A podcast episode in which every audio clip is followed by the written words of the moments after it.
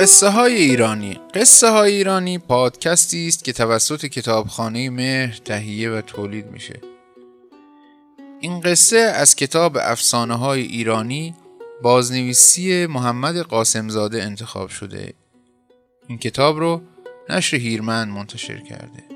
این قصه قباسنگی.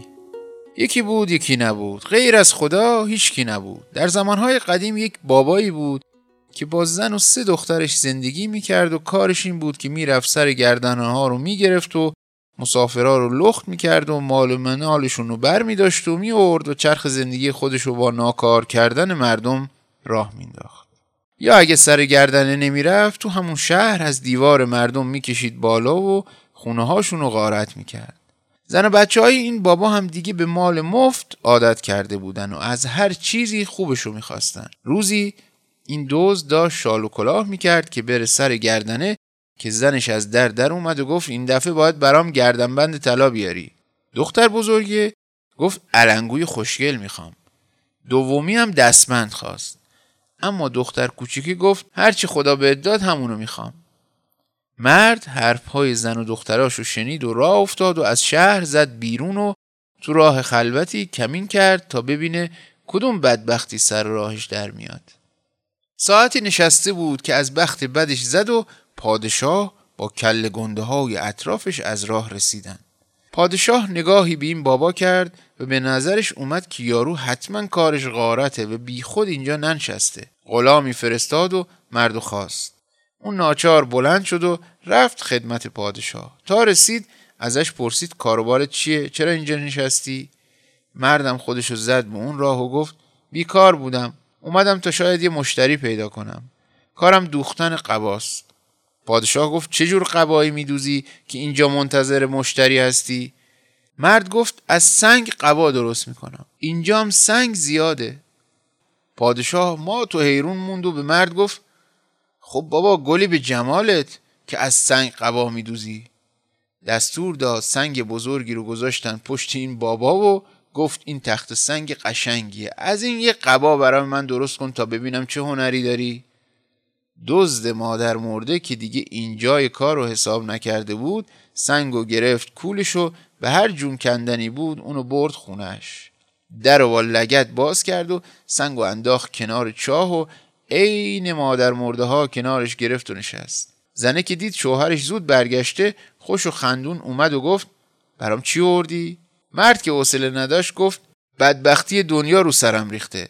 بعد ماجرای دیدن شاه و تعریف کرد و گفت هول شدم. به شاه گفتم که از سنگ قبا میدوزم. شاه هم نه گذاشت نه برداشت. این تخت سنگ و داد تا براش یه لباس بدوزم. حالا موندم چه خاکی به سرم بریزم. زنه تا اینو شنید گفت خبر مرگت میومد خیلی بهتر بود. چه صابونی به دلم زده بودم که میری یه کاروانی رو می‌زنی و هممونو نونوار می‌کنی. مرد مونده بود چی بگه؟ که دختر بزرگی اومد و پرسید از دزدی برام چی آوردی؟ پدره گفت بدبختی آوردم. سر راه پادشاه دیدم و این سنگ گذاشته رو سینم که ببرم و براش قبا بدوزم دختر رفت تو و دهنش باز کرد و گفت بهتر بود جنازت و سنگ قبرتو می آوردی. آدم اینقدر بی خیر. خیال کردم علنگو میاری که دستم کنم. اینو گفت و راه افتاد و رفت. دختر وسطی اومد و گفت چی برام آوردی؟ مرد گفت دست به دلم نزار. امروز این سنگ روزیم بوده. دختره نگاهی به سنگ و پدره کرد و گفت الهی که سنگ قبرت بشه. این بود قولی که دادی؟ کو دستبند؟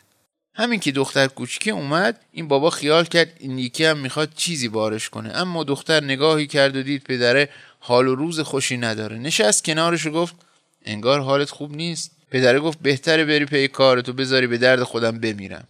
اونا که مادر و خواهرت بودن و عاقلتر قصه رو بیشتر کردن. تو که اصلا عقلت به جای قد نمیده. دختره گفت حالا گفتنش ضرری نداره. هر چی که به اونا گفتی به منم بگو.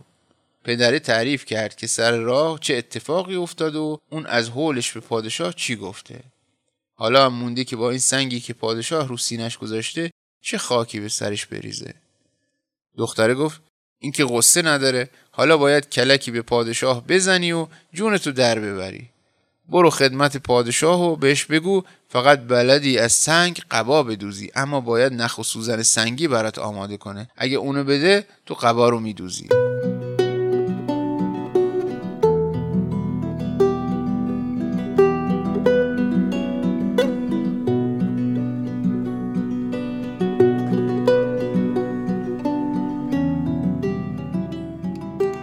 پدره دید این بچه عقلش از اونا خیلی بیشتره. گفت بازم آفرین به تو که یه راهی جلو پام گذاشتی. اینو گفت و راه افتاد و رفت قصر پادشاه و گفت دستور بدین یه ریسمون و سوزن بهم بدن تا قبا رو بدوزم. پادشاه گفت چطور نخ و سوزنی می‌خوای؟ مرد گفت نخ و سوزن سنگی. پادشاه دمق شد و گفت مگه سوزن نخ سنگی هم پیدا میشه؟ مرد گفت خب وقتی میشه از سنگ قبا دوخت نخ و سوزن سنگی هم باید پیدا بشه. پادشاه که نمی‌خواست جلوی این دوست کم بیاره اونو روونه کرد تا بعدا بهش خبر بده. پادشاه فکری کرد و وزیرشو خواست و ماجرای دزده رو بهش گفت و این فکر به کلشون افتاد که این بابا عقلش به این چیزا نمی‌رسه. بایستی کسی دیگه ای تیرش کرده باشه که این بهانه رو بیاره.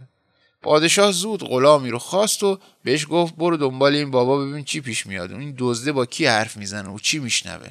غلام را افتاد و سایه به سایه مرد رفت تا رسید به در خونش.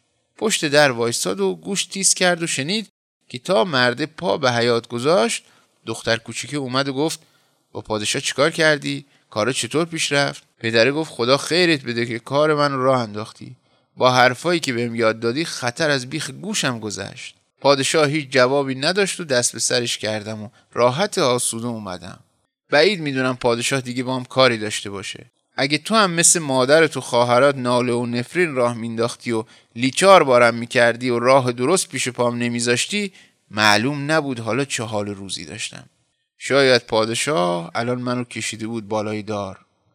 غلام رفت به قصر و هر چی رو شنیده بود گذاشت کف دست پادشاه. پادشاه بو برد که این دختره باید عقل و هوش زیادی داشته باشه و این اولین بارش نبوده.